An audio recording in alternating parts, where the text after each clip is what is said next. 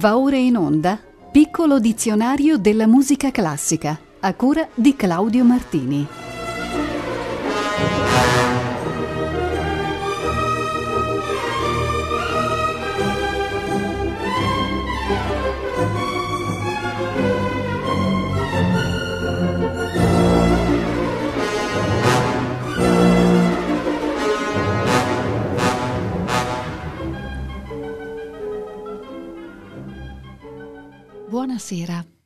Puntata numero 214 del piccolo dizionario della musica classica tratteggerà un ritratto della sinfonia, uno dei nomi più noti del lessico musicale.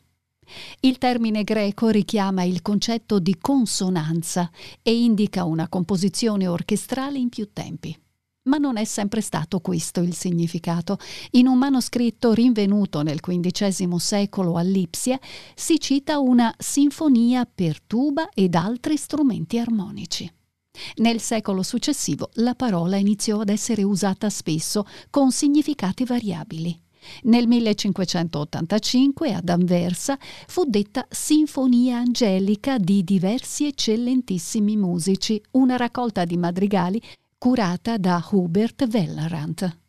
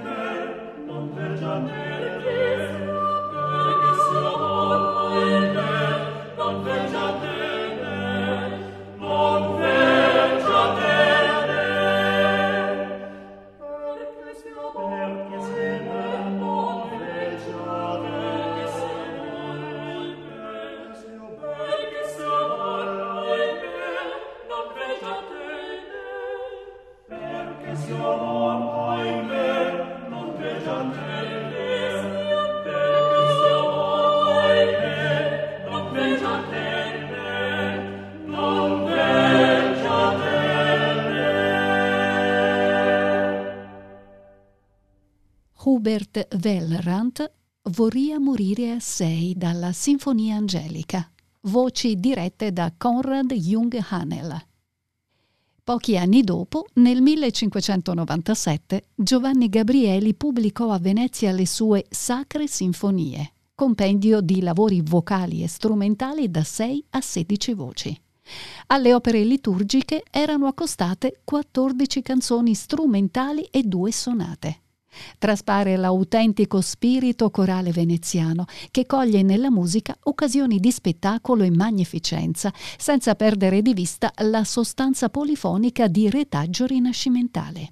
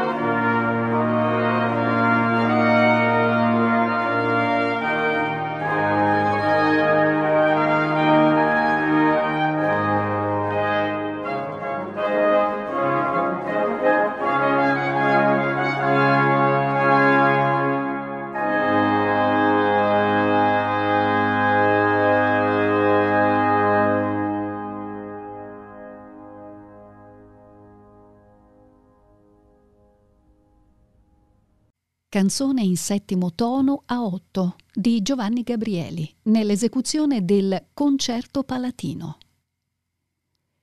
Il brano che dall'inizio del Seicento viene sempre più spesso chiamato sinfonia è il preludio strumentale all'opera lirica, genere che sbocciava in Italia grazie alla Camerata de Bardi.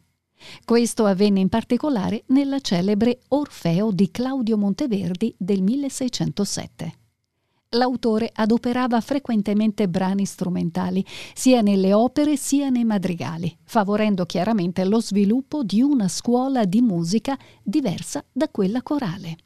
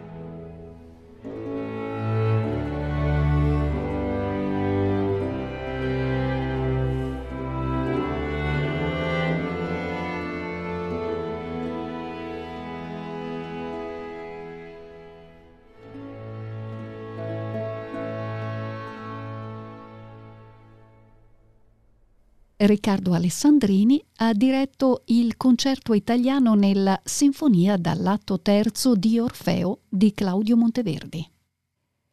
La sinfonia della scuola napoletana si basava sullo stesso impianto formale ma con un'innovazione, l'introduzione dello schema allegro, adagio, allegro, ideato da Alessandro Scarlatti in contrapposizione a quello voluto da Lully in Francia. Questo modello, definito anche ouverture italiana, costituì un passo in avanti importante verso l'utilizzo della forma canonicamente tripartita del concerto vivaldiano.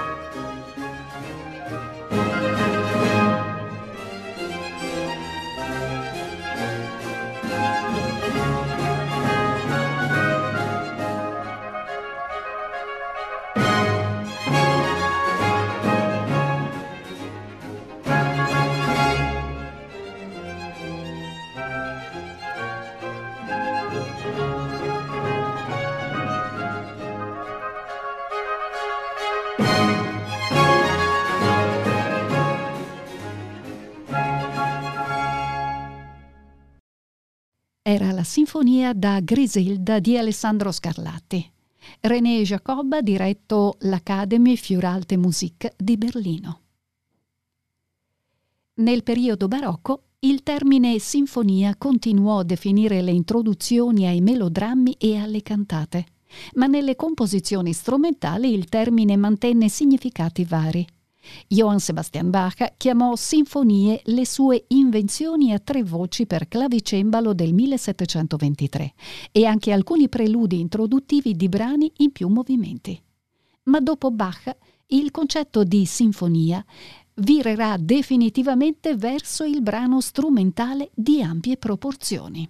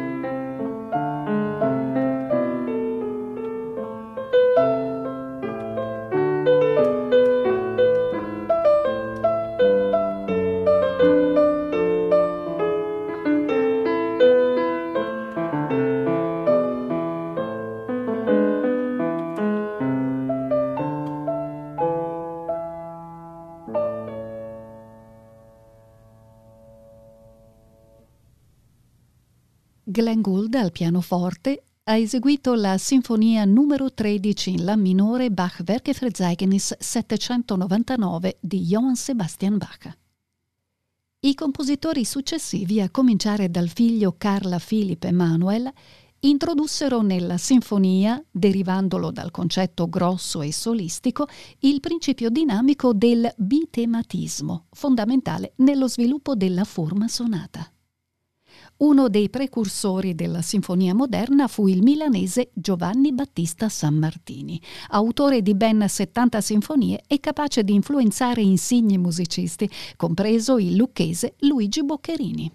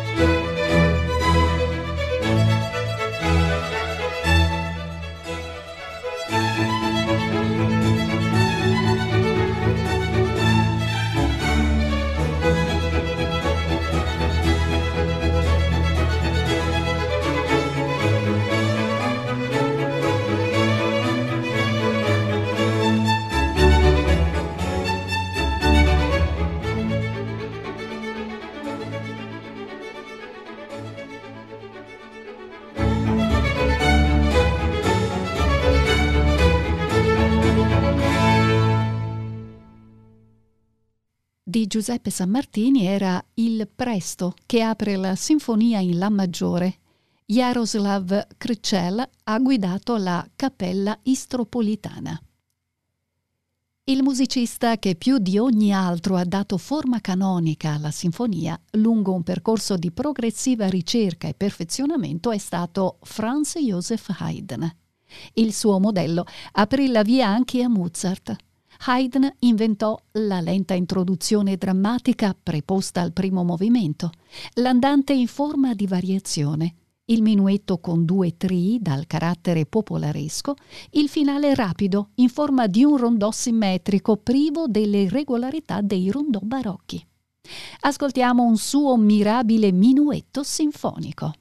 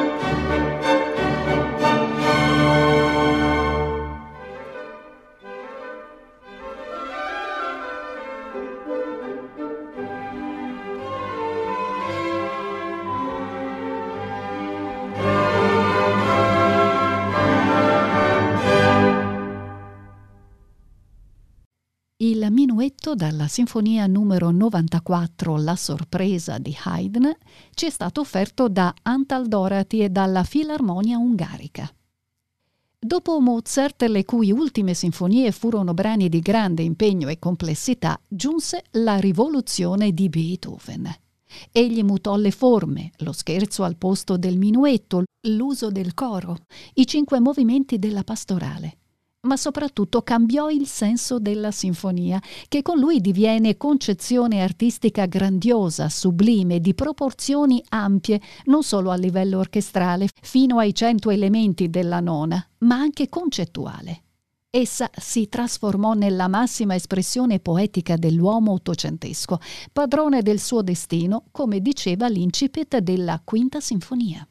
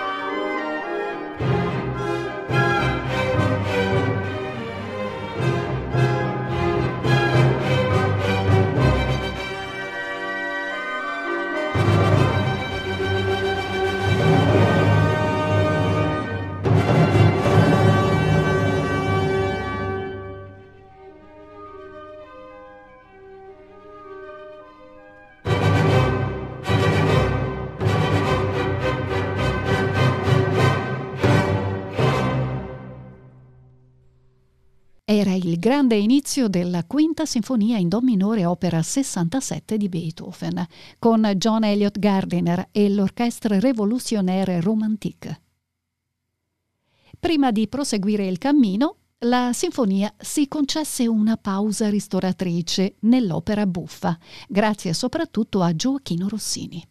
Egli riprese la forma del brano musicale prima dell'opera, ma qui la sinfonia era già parte dell'opera stessa, perché ne conteneva già i temi principali, ne anticipava l'atmosfera e i fatti salienti. Ed era anche un modo per ricordarne i motivi salienti, come una specie di riassunto sintetico. Queste sinfonie, brani brillanti e coinvolgenti, vivevano spesso di una vita autonoma.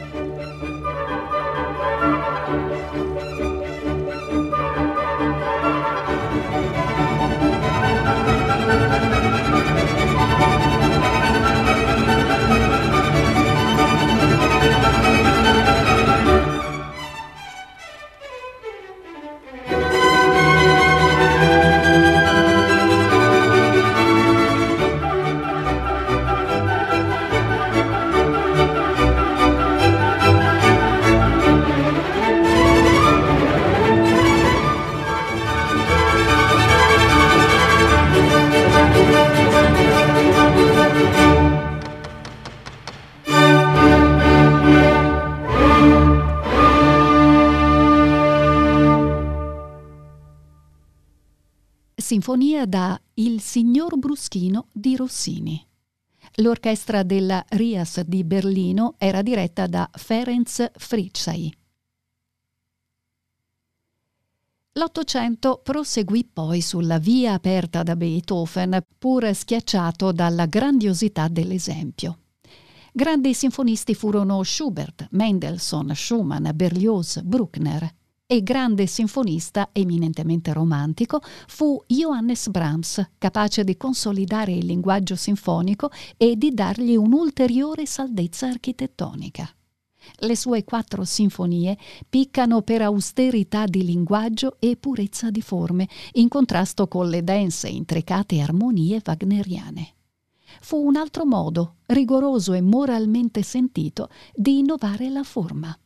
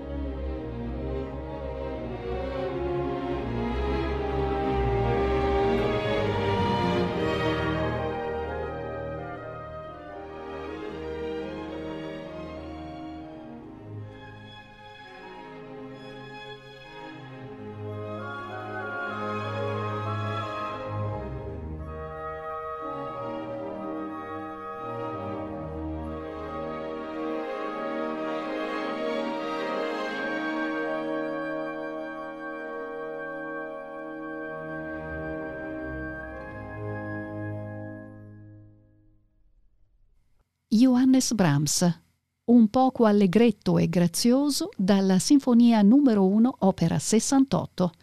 David Zinman sul podio dell'orchestra Tonhalle di Zurigo. Un posto a parte nella storia della sinfonia occupa Gustav Mahler, che ne dilatò all'estremo l'apparato formale e strumentale. Voci soliste e cori di ogni tipo comparvero in diverse sinfonie, insieme a grandi inni come il Veni Creator Spiritus e a lunghissimi adagi e temi che sfioravano la tonalità. La concezione generale della sinfonia sfuma spesso nell'oratorio e in essa confluisce un'eterogeneità sorprendente di temi musicali, dal più etereo, costruito e complesso al più semplice e popolaresco. Siamo già nel futuro, benché tutt'altro che chiaro e definito.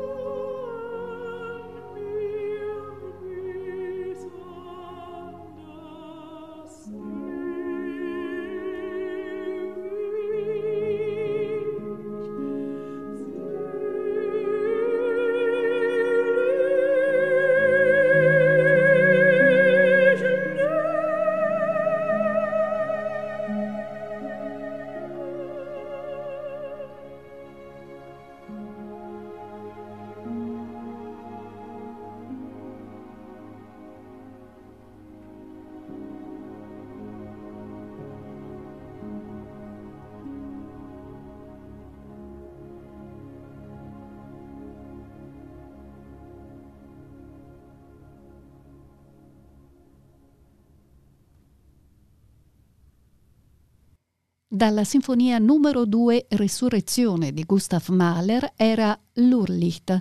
Janet Baker mezzo soprano, orchestra di Barmouth diretta da Simon Rattle.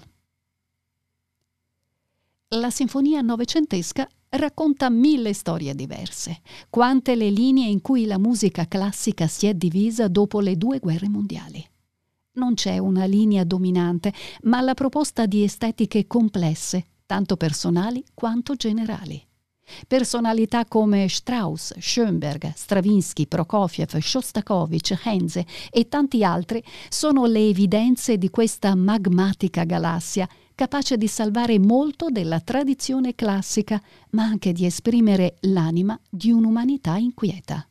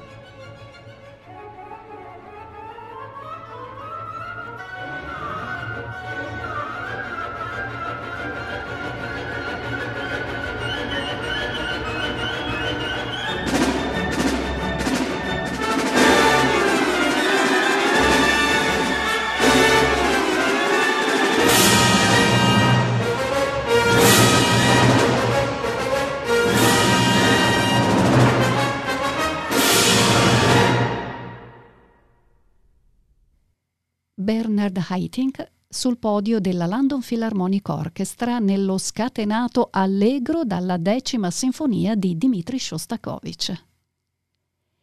Chiudiamo con una delle ultime grandi sinfonie, la terza di Lutoslavski. In essa c'è molto della dissoluzione della forma classica voluta dal secondo Novecento.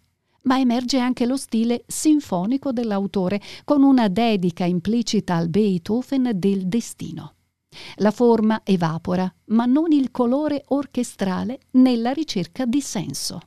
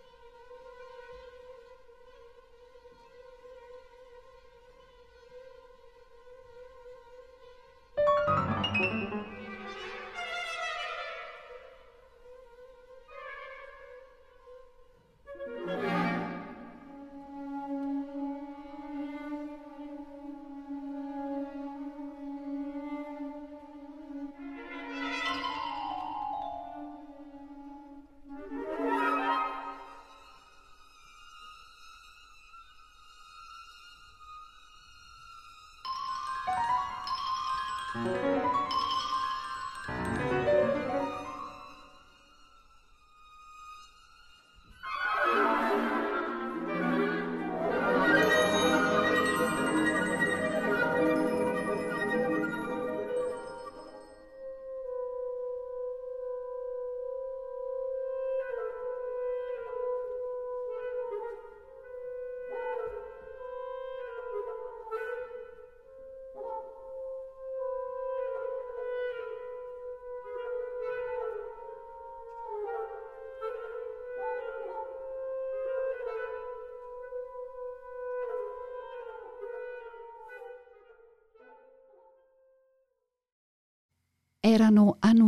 E l'orchestra della radio finlandese in un estratto dalla Sinfonia numero 3 di Lutoslavski.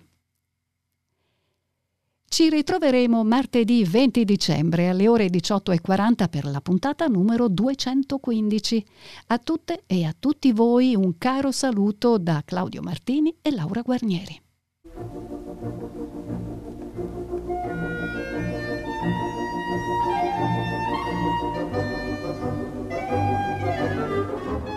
Abbiamo trasmesso Piccolo dizionario della musica classica a cura di Claudio Martini.